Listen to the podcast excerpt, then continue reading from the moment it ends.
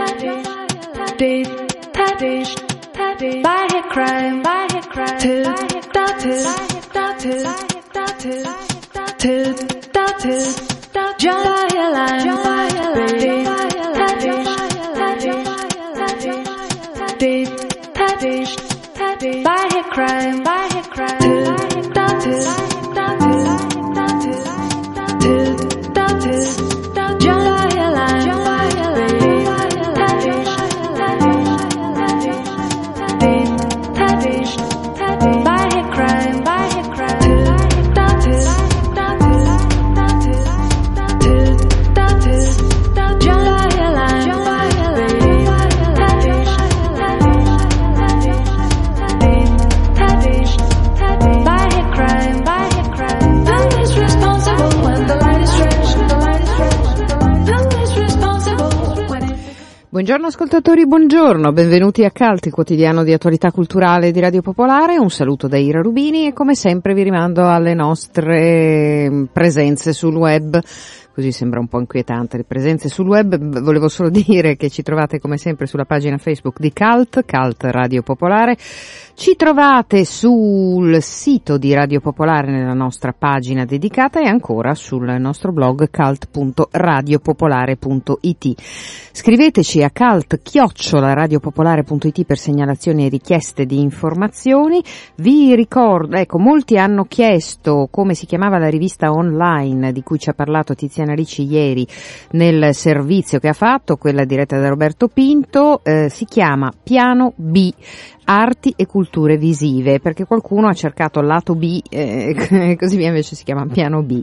Eh, questo perché magari appunto la domanda raggruppa diversi ascoltatori. Mm, comunque insomma scrivete a calt radiopopolare.it se avete quesiti come questo.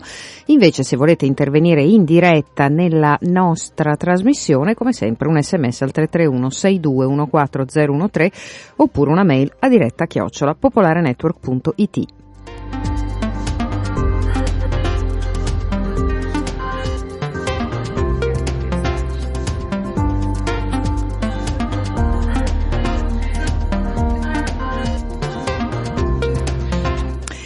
Il sommario di quest'oggi, come di consueto e come tutti i giovedì, la rubrica di lirica cura di Giovanni Chiodi al termine della trasmissione.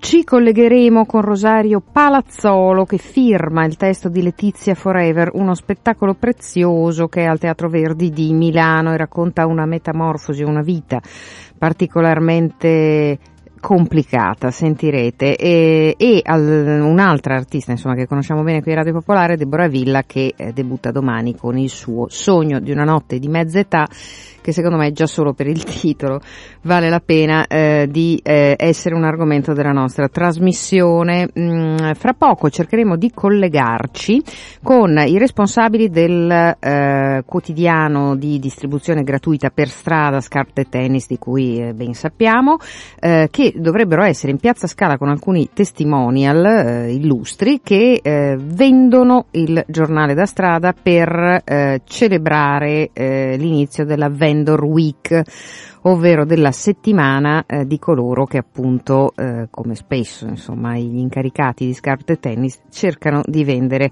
eh, libri, giornali, insomma per strada è un'attività che come sapete è nata eh, con ehm, scopi eh, insomma molto molto eh, apprezzabili e che va avanti da tanti anni tra mille difficoltà. Fra poco cercheremo di collegarci con loro in Piazza Scala, prima però ehm, un annuncio in occasione dell'inaugurazione della nuova sede di Les Dictateurs nel Palazzo Liberty di Futurdom, ehm, Coco numero 5 Rise of the Void, un progetto di Federico Pepe e eh, Jacopo Benassi con una live performance di Teo Teardo, il noto compositore eh, che eh, sarà eh, questa sera alle ore 19 in via Paesiello al 6. Ehm, è una nuova sede espositiva per eh, le dictateur. Allora, eh, dopo avervi dato questo appuntamento invece vi dico che continuiamo a parlare ehm, di eh, argomenti che hanno a che vedere con il cinema e l'audiovisivo perché ehm, insieme a eh, Peter Bernstein un re allo sbando vede come co-regista Jessica Woodworth, eh, quindi un re allo sbando è il tema e eh, la pellicola di cui andiamo a parlare adesso e naturalmente lo facciamo con un'intervista di Barbara Sorrentini film, quindi un documentario girato su una storia che poi adesso andremo a raccontare. Come mai avete scelto questa chiave del film nel film? Siamo stati ispirati dalla crisi politica eh, in Belgio che abbiamo vissuto tra 2010 e 2011. Non abbiamo avuto un governo durante 589 giorni. un po' assurdo, ma e poi c'era questo vulcano islandese che ha fatto che tutti sono rimasti bloccati uh, in tanti paesi. Uh, anche eh, il presidente dell'Estonia eh, è, stato rim- è rimasto bloccato a Istanbul e con i suoi, suoi colleghi hanno comprato un minibus e hanno fatto, eh, fatto attraversato i Balcani con il bus senza sicurezza, senza protocollo. E questi sono i fonti principali della storia. E abbiamo creato poi il personaggio del re, un re che, che non, non, era ispirato del re attuale, il re Filippo de, dei Belgi, ma è una, è una finzione. Però la chiave del documentario vi dà un po' la, la possibilità di renderla più come se fosse una storia vera. Sì, sì, e questa era una strategia che abbiamo scelto di fare così perché il, uh, il, regista del documentario è inglese, da una dimensione, raggiunge una dimensione uh, comica europea con una distanza, non, non è belga, non, pot- non, potrebbe essere belga perché in Belgio ci sono questi due mondi, eh, il mondo f- uh, francofono e il mondo uh, fiammingo, per cui il palazzo non potrebbe scegliere o uno che parla francese o uno che, che sia fiammingo, eh, quindi abbiamo scelto di creare questo personaggio di Duncan Lloyd che c'è il suo umorismo un po' inglese, un po' secco anche, per aiutarci a contare la storia. Il, il, re rimane appunto bloccato a Istanbul e poi si inventa un modo per viaggiare, che poi è la cosa molto divertente del film. Eh, però ti, ti, chiederei per gli italiani magari meno preparati di spiegare anche un po' il contesto, perché a un certo punto a lui dicono si è divisa, eh, i valloni e i fiamminghi si sono divisi. Cosa significherebbe una cosa del genere? Sì, uh, il Belgio è un paese piccolo, uh, ma molto importante sul livello simbolico per, uh, in Europa. Una, ci sono in Belgio ci sono tre lingue, ma non parliamo del tedesco, parliamo delle due comunità principali che sono uh, la parte Vallonia dove si parla francese è la parte fiamminga nel nord dove si parla uh, neerlandese, olandese.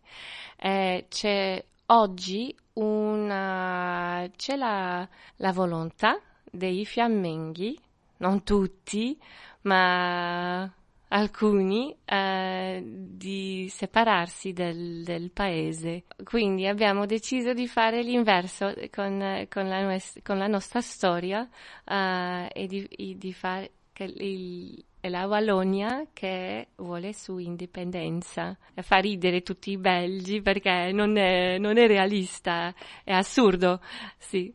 Eh, e c'è è un paese nato nel 1830, ci, ci sono sempre stati problemi tra due, le due comunità. Oggi è un, un periodo in cui ci sono problemi dappertutto in Europa, parliamo dell'indipendenza, parliamo de, delle frontiere, parliamo della, dell'identità eh, e anche in Belgio c'è questo, è, è il tema del giorno. Sì. Il Belgio qui da noi, ma credo in tutta Europa, viene visto un po' come appunto il centro dell'Europa, no? dove si decidono le cose importanti, però appunto questo contrasto con il governo che per un po' non c'è stato, la presenza del re, com'è adesso? Come, come funziona? Funziona, è un miracolo, però eh, il Belgio è anche fonte di surrealismo e sono specialisti di compromessi anche. Funziona. Il re, in realtà, il re Filippo eh, non ha il potere di fare qualcosa, ma è un, un personaggio pubblico che, che, che deve portare un'immagine del, del paese e che fa soprattutto a muovere il, a, i viaggi economici, sta facendo la promozione del, del, al livello economico per il Belgio.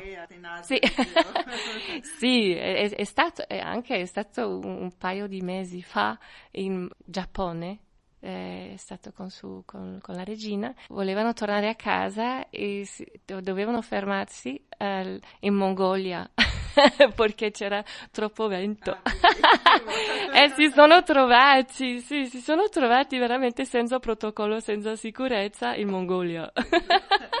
Invece il vostro re, no, poi non lo so se è diverso da quello che, che è realmente, è molto, è molto, giovanile come modo di fare, insomma, l'aria insomma molto navigata, non, non, sembra uno che ci tenga poi così tanto al protocollo. No, no, all'inizio, quando scopriamo il re per, primer, per prima volta, eh, sembra, sembra una, un, un, uomo che, che non vive la, la vita voluta la sua una vita voluta, che mh, mm, sembra un po' indifferente, che sembra un po' passivo, non può parlare, non può neanche scegliere lo che da mangiare, non, non, può fare niente.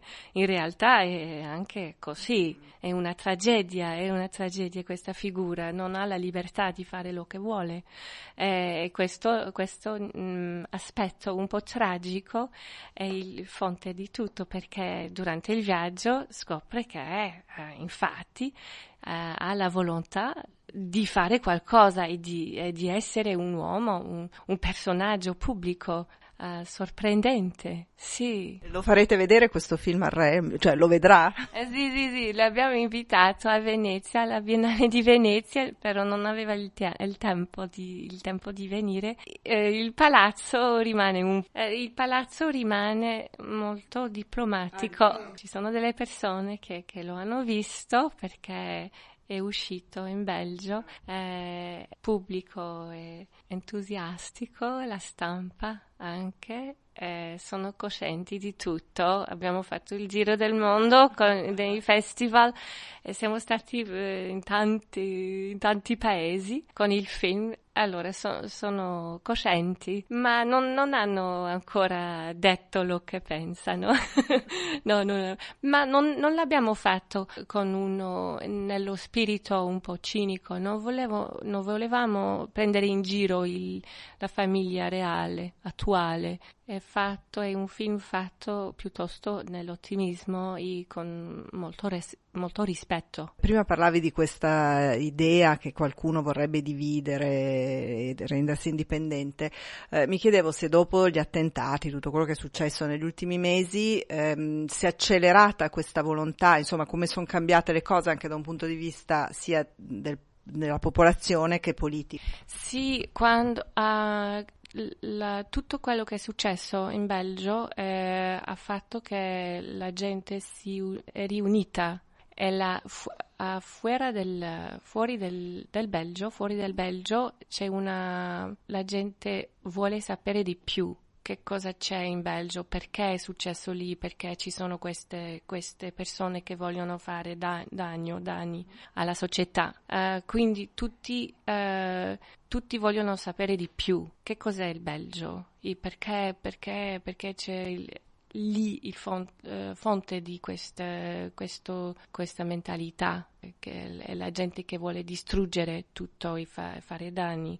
Ma nel film abbiamo, l'abbiamo fatto uh, con la conos- co- coscienti, coscienti del, eh, di tutto questo lato politico, con i profughi che, che, che, che, è diventato più pertinente di, dei nostri tempi in Europa. Uh, Brexit ha fatto anche, ha avuto un impatto uh, sul film e come, come, come lo, il film è ricevuto, quindi ci sono delle dimensioni che hanno ricevuto del, un po' di di peso, di, di, di significativo, con tutto, significato con tutto quello che succede eh, in Europa.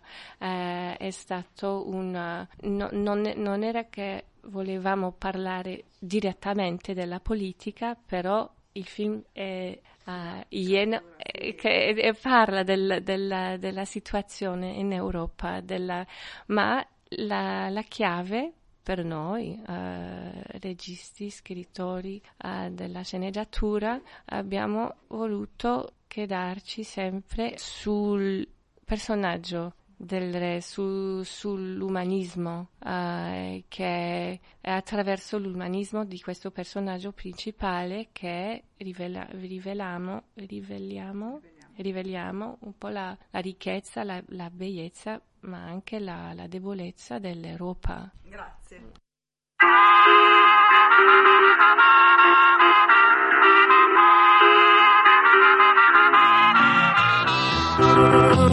les hommes et tous les mêmes, macho méchu, monde nuovi et infidèle. Così Jessica Woodworth, la co-regista eh, di eh, Un re allo sbando insieme a Peter Bernstein eh, con eh, l'intervista di Barbara Sorrentini.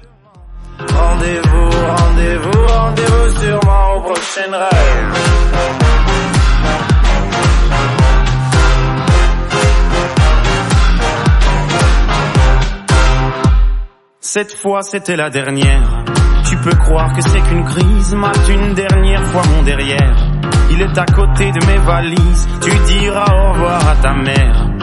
Elle qui t'idéalise, tu ne vois même pas tout ce que tu perds. Avec une autre, ce serait pire. Quoi, toi aussi, tu veux finir maintenant? C'est le monde à l'envers, moi je le disais pour te faire réagir seulement.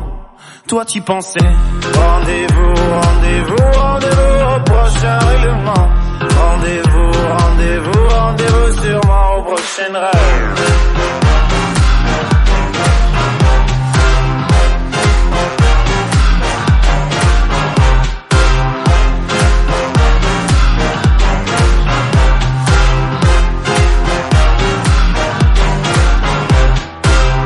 Facile à dire, je suis gnangnan Et que j'aime trop les blablabla Mais non, non, non, c'est important que t'appelles les ragnagnas Tu sais, la vie, c'est des enfants Et comme toujours, c'est pas le bon moment Ah oui, pour les faire, là, tu es présent Et pour les élever, y aura des absents Lorsque je ne serai plus belle Ou du moins au naturel Arrête, je sais que tu mens. Il n'y a que Kate Moss qui est éternelle. Moi, je suis belle. C'est jamais bon. Bête ou belle. C'est jamais bon.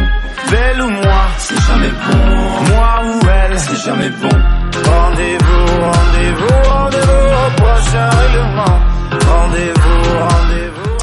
E lasciamo il Belgio, del re del Belgio, di questo film che lo mette insomma a nudo e altro, altra citazione ehm, e quello anche di eh, Stromae che abbiamo appena sentito in uno dei suoi vecchi successi e ritorniamo a Milano invece, in piazza della Scala, se non sbaglio, perché il mensile Scarp de Tennis, il giornale di strada forse più noto della eh, nostra città, eh, per celebrare quella che è stata definita la Vendor Week, cioè la settimana dedicata a chi appunto vende ehm, eh, organi di stampa, libri eh, in, per strada, come Scarp de Tennis ha iniziato a fare tanti anni fa, eh, ha dei testimonial un po' speciali e noi siamo eh, collegati eh, con eh, Stefano Lampertico. Buongiorno, sei ancora lì? Sono qua. Sì, ecco, ti abbiamo fatto aspettare un po', ma non ti trovavamo e quindi adesso siamo, adesso siamo pari. però, Esatto. Scherzo, scherzo. Ho Allora, sentito però una bellissima canzone. eh dai, allora vediamola così. Eh, ascoltami, sei in Piazza Scala effettivamente ho detto una sciocchezza? Sì, no, siamo in Piazza della Scala, ehm, in occasione della settimana internazionale dei venditori di giornali di strada. Stiamo proponendo la vendita del nostro mensile Scarde Tennis con eh, eh, due testimoni di eccezione che sono Beppe Bergomi e Bruno Pizzul. Ecco. Abbiamo messo insieme il campione del mondo della nazionale di calcio con la voce storica della nazionale di calcio. Mamma mia, insomma, che vendors avete in Piazza della Scala? Ma sei... Venda speciali. Eh, dove sono? io, Sono lì vicino a se te? Se vuoi ti passo Beppe che è qua di fianco a me. Va bene, buongiorno, subito, grazie. Buongiorno. Allora, Pronto? Beppe Buongiorno. Bergomi, benvenuto, Sì, benvenuto a grazie. Radio Popolare. Stavolta non faccio domande né sul calcio di oggi e nemmeno su quello di ieri, ma eh, sulla ragione per cui Beppe Bergomi ha scelto di fare questa cosa, cioè di vendere oggi i giornali per strada, scarpe de tennis per strada in Piazza Scala. Ma cer- cerco di dare il mio contributo insieme a Bruno Pizzul, eh, cerchiamo di, di- di aiutare queste, queste persone indigenti no? che attraverso la, la vendita di, di- di questi giornali riescono, perché qualcosa rimane a loro, riescono poi ad avere una, una vita dignitosa. Quindi quando me l'hanno proposto, insomma, mi è sembrato giusto esserci, dare il mio contributo e- ed essere qui a cercare di, di aiutare loro, di vendere qualche copia in più. E mi sembra corretto perché poi il connubio ci sta, perché lo sport secondo me trasmette dei, dei valori che insomma sappiamo che per raggiungere risultati bisogna fare sofferenza, bisogna fare allenamento e, e crederci fino in fondo e quindi ho aderito volentieri. Mm, e come sta andando? Ma io due copie, lo- siamo appena partiti, eh. Eh. due copie a una scolaresca di Firenze le ho vendute. Eh. Adesso andiamo avanti e vediamo di, di venderne delle altre. Va bene, grazie Beppe Bergomi. Eh, c'è Bruno Pizzuli in zona? No. Bruno Pizzoli in zona, sì, glielo, glielo Grazie, recupero. grazie mille. Lo recupero. È solo che sta facendo un'intervista in questo momento. Porca miseria, Vediamo sta- un po', vediamo c'è qualche collega che ci ha battuto Sì, sul aspetta, tempo. No, no, Eh. no. Allora, vediamo. Pronto? Pronto? Buongiorno, buongiorno Bruno Pizzul. Che emozione sentire la voce di Bruno Eh, Pizzul. Ecco. no, avete parlato con Bergomi fino a un attimo fa? Sì, abbiamo, Eh. abbiamo parlato con Bergomi. Come sta andando Bruno Pizzul? Quante copie avete Eh, venduto? Eh, Io una e Bergomi due, stiamo, stiamo battendo il record. allora la no, domanda... è dura, però dai, vediamo. Eh, la... la- gente è interessata, però sono tutti senza spiccioli. Ma guarda, allora- eh, eh. No, no, comunque è una... Vediamo se riusciamo a mettere assieme qualcosina per questi ragazzi qua che sono pieni di buona volontà, cercano di fare qualcosa per rastrellare qualche risorsa e via dicendo. Dai, speriamo bene. No, speriamo davvero bene. Grazie, grazie Bruno Ciao, Pizzul. ciao, ciao. Grazie, risentirci. Adesso, di chi è questa roba? Eh. Ecco, è indaffaratissimo e quindi ovviamente eh, dobbiamo per forza salutarli, anzi un po' brutalmente salutarli. Mi sarebbe piaciuto riparlare con Stefano Lampertico, eh, però eh, vabbè, insomma del resto ci hanno anche da fare, hanno appena iniziato alle 11 e mezza. Ehm, cominciava questa eh, che eh, sarà eh, per alcune ore un'attività evidentemente dimostrativa che vuole ehm, ricordare e soprattutto ehm, per alcuni giorni portare avanti eh, la- l'attività del mensile che ormai eh, credo davvero sia noto a moltissimi di noi. Scarpe de tennis. Allora, ehm, prima del prossimo appuntamento, che è quello con Deborah Villa, eh, direi magari di prenderci una piccola pausa.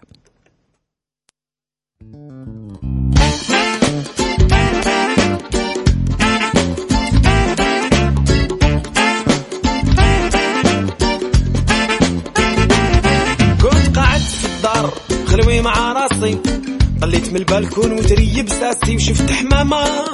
مدبلت الريام. خانة على الخد ونديري خارجة من المنام حبات نجري. وما بقى لي بال ورميت الكلاكات وخرجت بالعجال حبت الحومة وأختي مس الخير آه شفتك من الفوقية وحبيت نطير. أنا مسخر خلوي خاطيها المستاسك عطيني النميرو دبري راسك. قالت لي قالت لي قالت لي.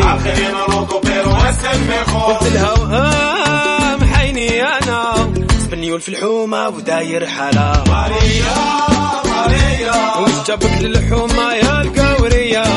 ماريا ماريا. وإذا تحبينا طبت فيا. ماريا ماريا. وش جابك للحومة يا القورية؟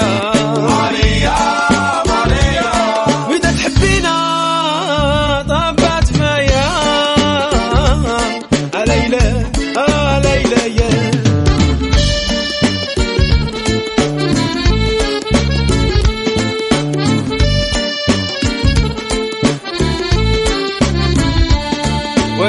تحبينا وبديت الفيسبوكي بالامازون وسكايب تما ترينينغ. وجدتك ورطي.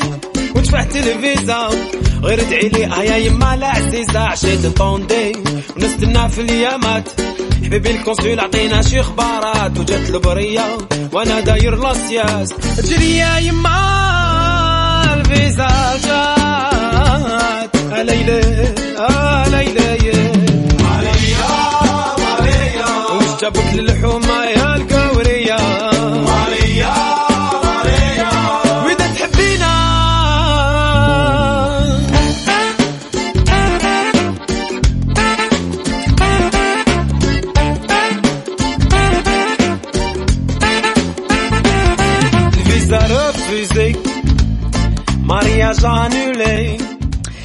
Ed eccoci dunque a Sogno di una notte di mezza età, un titolo che ammirerò sempre, insomma, perché è veramente geniale, quindi mh, a volte basta davvero la parola, eh, però insomma è anche bello dare il benvenuto a un'amica di Radio Popolare, Deborah Villa, bentornata, ciao! Ma ciao Ira, buongiorno a tutti. Ma com'è poss- Chiamalo sogno Ira. Lasciamo stare. Di una notte di mezz'età. Lasciamo stare, ma è possibile che nessuno fosse venuto in mente un titolo così così giusto, Rubato, insomma. Eh, per dire. No, così giusto, eh. È giusto, sì, Ira, devi, una volta che ti capita che sei lì, che ti stai facendo i fatti, suo- i fatti tuoi, certo punto, così, eh, inaspettatamente cadi, eh, dov'è che hai inciampato? Proprio sul tuo sogno di mezz'età, sei scivolata proprio. Mm. Cioè c'è un momento di, proprio un punto di non ritorno, eh? Cioè, non Certo. fai in tempo a dire Xanax che ti giri, tac, sei già praticamente Che dici Di. Botox, sì, infatti. scavallato. esatto. Giusto per tenere la desinenza. Ecco, Esatto. eh, comunque, a parte questo, que- insomma, questa mia eh, variazione sul tema, eh, c'è una frase molto carina che è una specie di sottotitolo che è i 40 anni sono la vecchiaia della giovinezza, ma i 50 anni sono la giovinezza della vecchiaia. Brava, cioè, allora, vogliamo ovviamente commentare. Ho rubato eh. anche questa, Sì. eh, questa è di Victor Hugo, non è Sì, mia, sì, eh. però diciamo che sono quelle frasi classiche che dice uno quando compie 50 anni, perché Mm. voglio vedere Victor Hugo quando ne aveva 20, secondo me andava al parchetto a gridare vecchi di merda e poi scappava, capito, a noi Mm. altri. Poi una volta che ci arrivi alla nostra età e rivaluti un pochino, insomma, no? Certo. i lustri ti sembrano delle cose interessanti. Ecco, meglio, meglio leggere Victor Hugo che Zavattini che scrisse un bellissimo librino sui vecchi eh, Ah, che esordiva dicendo i vecchi puzzano. L'ha scritto ovviamente da ve- cioè che ah, cioè- quello.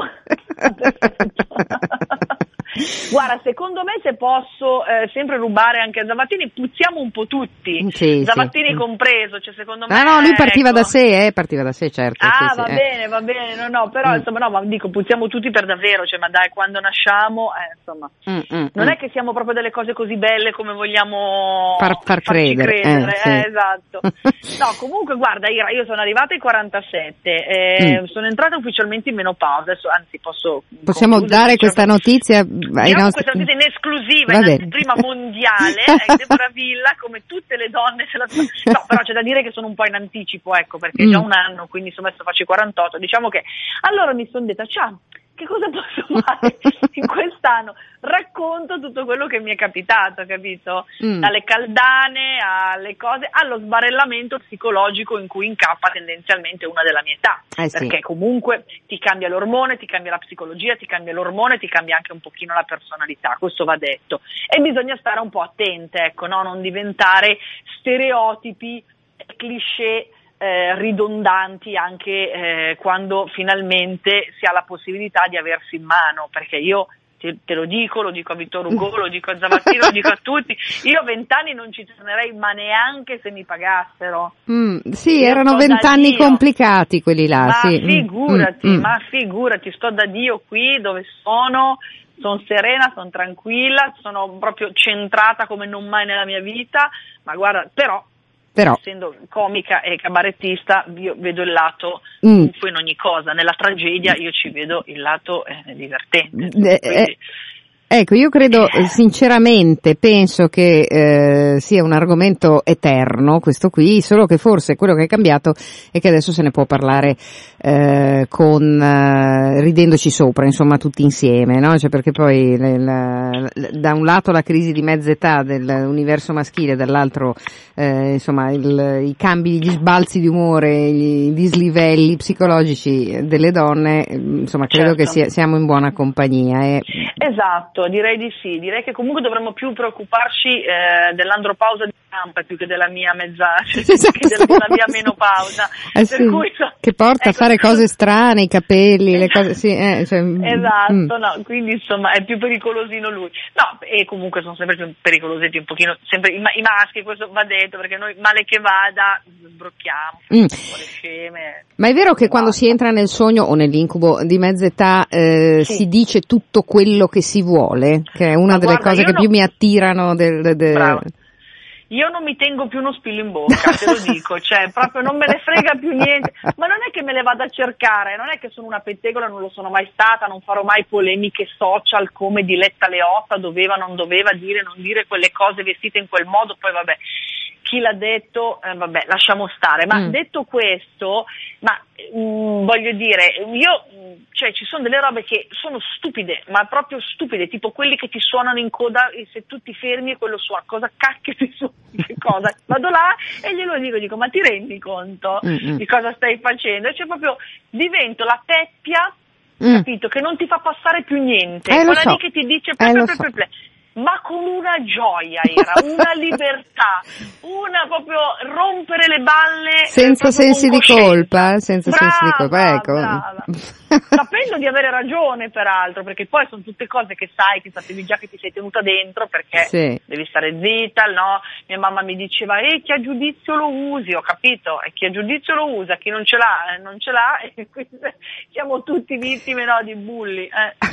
E allora adesso reagisco, questa è l'unica differenza. Hai dei vuoti di memoria? Eh, scusami, chi sei? Ascolta, Sì. io ho dei vuoti di memoria dalla sala alla cucina. E Eh, sì, ha- eh. Ecco, ma, mh, però io ho un open space, quindi io neanche un open space, ho proprio cucina e sala insieme, quindi mi alzo dal divano, faccio due passi, già mi sono scordata perché mi sono alzata. Sono devastata dalla- dall'amnesia, è una Mm. roba allucinante. Va bene, allora Cioè- intanto che mi ricordo, eh, dico che lo spettacolo è al Teatro della Cooperativa da, da domani fino, fino a quando? Fino al 19, potrei fare gli scherzi, Sì. perché guarda che potrei fare figuracce in diretta. No, sì, assolutamente, fino al 19 sono sicura. Ah, eh, eh. Attenzione però perché il, il Teatro della Cooperativa ha, or- ha orari strani. Mm-mm. Quindi a parte il lunedì che non c'è, che insomma che il teatro è chiuso, credo che il giovedì faccia le 19.30, gli altri giorni le 20.30 e la domenica le 17. Sì, beh, ci sono, ormai siamo abituati perché quasi tutti, quasi tutti i teatri, anche piccolo, elfo, eccetera, ormai hanno Ma diver- perché? Eh, perché così uno magari se vuole vede due spettacoli oppure se deve andare a Ah, cena vedi, riesce, insomma. Eh, lo so, lo so, eh, Eh, lo so. vedi, vedi Lo che so. avanti. Però se sempre. vuoi puoi dire quello che vuoi su questa cosa perché abbiamo detto che No, no. eh, si può... No, no, no, no. No, no, no, no, io... È un po', a volte è un po' complicato tenere a mente i cambi d'orario dei Sì, vari... è, è quello io penso. Esatto, capito? tenerli a mente. tanto penso. Eh, Va certo. bene. Senti, sta diventando una telefonata privata, non è carino, Brava, cioè per non cui è carino, no. non è carino, cioè sì, è carino fino a un certo punto, però ehm, volevo sottolineare che anche questo testo vede al tuo fianco la fedelissima Giovanna Donini e Gianmarco Pozzoli. Yes, Mm, mm. esatto, assolutamente, cioè loro mi hanno aiutata come autori, però non saranno sul palco con No, me, no, eh, certo, io lo certo. dico, ecco, no, perché magari qualcuno poi sai, magari se l'aspetta, Intendevo al, al- al tuo fianco in senso, come dire, esistenziale. Mm, mm. Esatto, fianco esistenziale sempre, mi hanno sempre accompagnata assolutamente Mm, e quindi no, mi sono trovata molto bene, avevo anche bisogno appunto di un punto di vista maschile per raccontare queste cose e, e chi meglio di Giamma po- poteva darmi una mano in questo. Dall'altra poi abbiamo anche una diversamente etero che la Giovanna Donini, Sì. quindi diciamo che ho preso tutte le gamme, insomma, no? mi son- non mi sono fatta mancare niente, Niente. abbiamo preso tutti i punti di vista possibili e immaginabili. Deborah Villa, allora, il sogno di una notte di mezz'età, teatro della cooperativa, fino al 19 a partire da domani sera, giusto? Yes. L'avevo già dimenticato, grazie. Ci vediamo, ciao. Ciao Deborah, ciao, a risentirci. Ciao.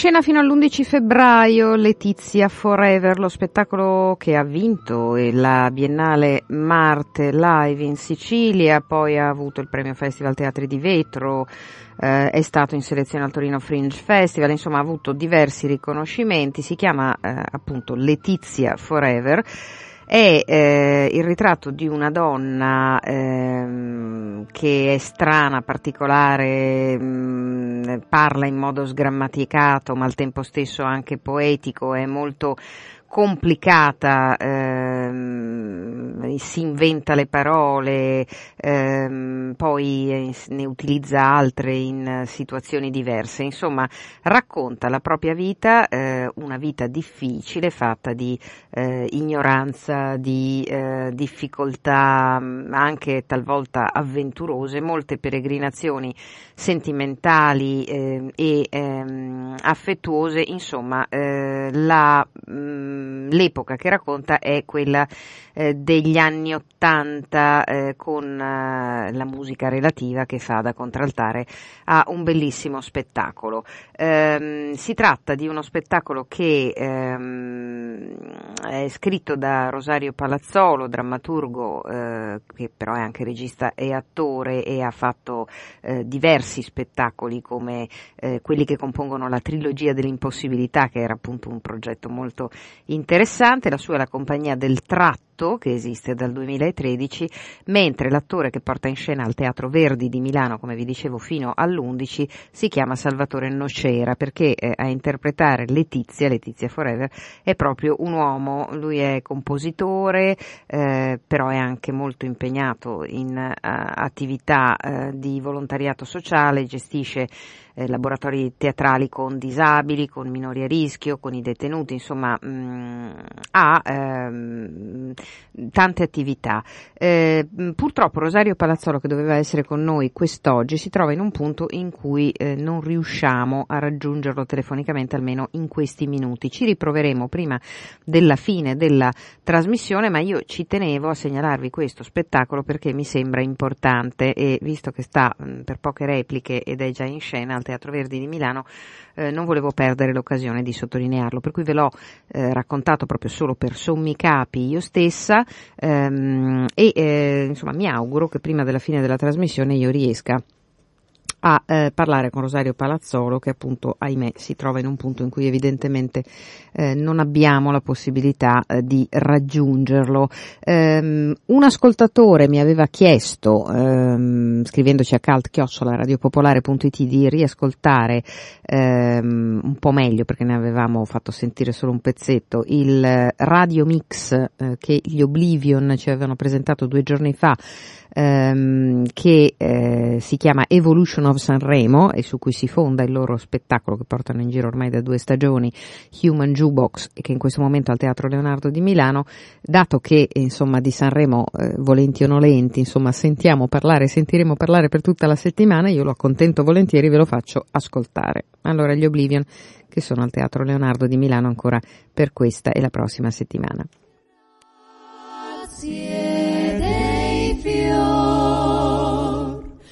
Tutti gli altri vola colomba bianca vola lungo un viale ingiallito d'autunno Son tutte belle le mamme del giorno tristezza Aprite le finestre al primo sole, è primavera, festa delle corde della mia chitarra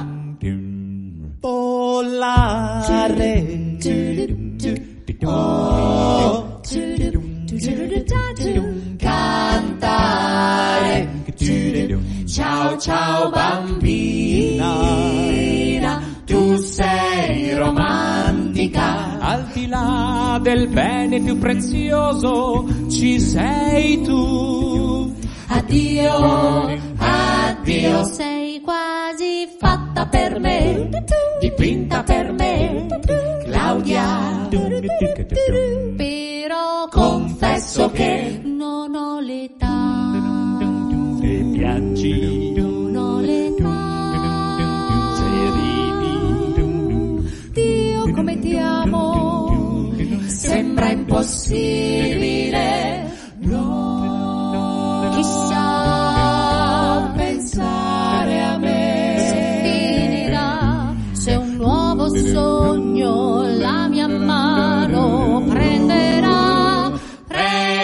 questa mano chi non lavora. Zingara! Il cuore uno zingaro e va. era nei giorni dell'arcobaleno, finito l'inverno, un grande amore niente più. Ciao, cara, come stai? Ragazza del sud, giuro non lo faccio più. Che sei bella da morire. Poi sei il vento che cantava amare. Che cosa vuoi che voglia dire? Vuol dire separarsi e dirsi noi, solo noi, solo noi. Dimmi che tu mi vuoi Per Elisa. Vuoi vedere storie di tutti i giorni, vecchi discorsi, sempre sarà, devi crederci, ci sarà, se mi innamoro sarà di te. E ci sei. adesso tu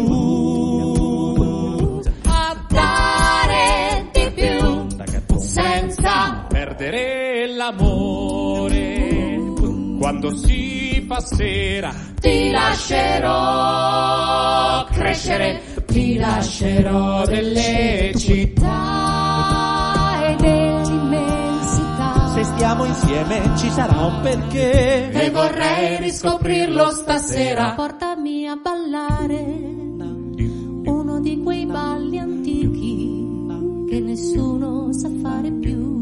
Mistero Passerà,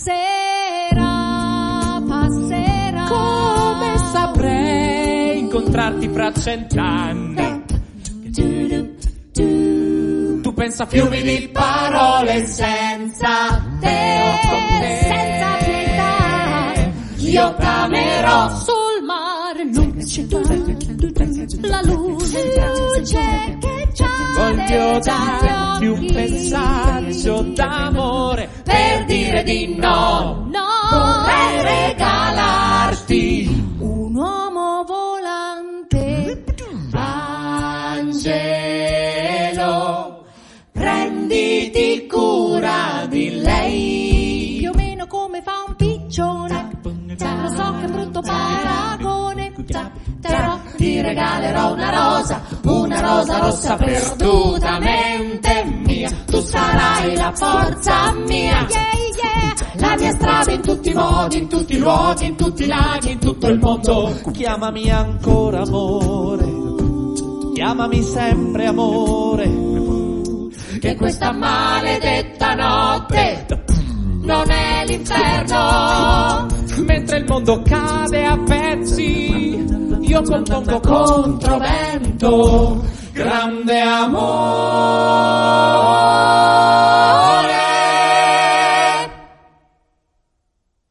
Ecco, mh, non si può dire che non siano bravi, insomma, gli Oblivion a prendere in giro Sanremo. Ehm, adesso eh, siamo riusciti a stabilire il contatto con Rosario Palazzolo, vi ho già detto quello che potevo, insomma, del, dello spettacolo eh, che firma e che è in scena al Teatro Verdi di Milano, eh, Letizia Forever, davvero un esperimento mh, molto speciale, insomma, sia per la drammaturgia che per chi lo interpreta, ovvero Salvatore Nocera. Buongiorno Rosario Palazzolo, benvenuto. Buongiorno a tutti voi, grazie. Allora, Grazie. intanto complimenti, un po' per le cose che fate sia tu che Salvatore, un po' per lo spettacolo che ci tenevamo a presentare. Allora, raccontaci come sei arrivato a Letizia. Diciamo che lei è venuta a me in qualche Sì. maniera, perché Salvatore insomma, mi ha contattato, mi ha eh, chiamato e mm, io lo, però l'ho visto, insomma, in qualche maniera mi sono innamorato di questa sua figura e anche della sensibilità di questa contraddizione che portava in sé e mi ha ispirato a Letizia, per cui sono arrivato a Letizia grazie a Salvatore. L'ho scritto su di lui, per lui eh, e quindi lui ovviamente era l'oscuro di tutto, per cui appena ha letto il copione gli, gli è venuto un colpo, insomma. Eh, che cosa rappresenta questa- questo personaggio, che poi è anche, insomma, ha tanti addentellati con la realtà, però poi anche ha uno spazio per l'immaginazione grande? Sì, diciamo che rappresenta il nostro timore eh, in qualche maniera di, ehm, eh, del dubbio. Noi insomma, solitamente eh, temiamo il dubbio, abbiamo bisogno di certezze. Ecco, un personaggio come Letizia cerca di sgominarle tutte, cerca di porci in quel limite dove eh, non c'è più la certezza di cosa sia reale e cosa non lo sia. E, e quindi eh, da, da, questo punto di vista eh, propone un viaggio spaventoso, nonostante sia poi molto ironico lo spettacolo, eh, però il punto d'arrivo è abbastanza complicato. Ecco.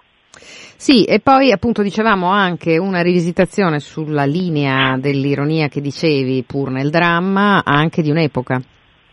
Sì, è vero, un'epoca piena di speranze, speranze che stavano per avverarsi, anni Ottanta. lì, lì sì, infatti, infatti, gli anni Ottanta, che anche la musica in qualche maniera determinava, eh, ovviamente era specchio di quella società e, e che poi sappiamo come è finita negli anni 90 e poi a seguire, per Sì. cui è un anno carico di una bella emozione sotto, sotto traccia, come se eh, stesse lì per accadere qualcosa di importante. Ecco. Ecco, Eh, dunque mh, non possiamo dire molto altro più di quello che io ho riassunto, insomma, mh, anche alcuni dettagli del progetto, ma eh, poi come al solito questo mh, spettacolo va visto eh, e, e noi ve lo suggeriamo davvero fino all'11 e quindi ancora per qualche giorno al Teatro Verdi di Milano. Grazie Rosario Palazzolo. Grazie a voi. Letizia a Forever, voi. a risentirci. Grazie, grazie.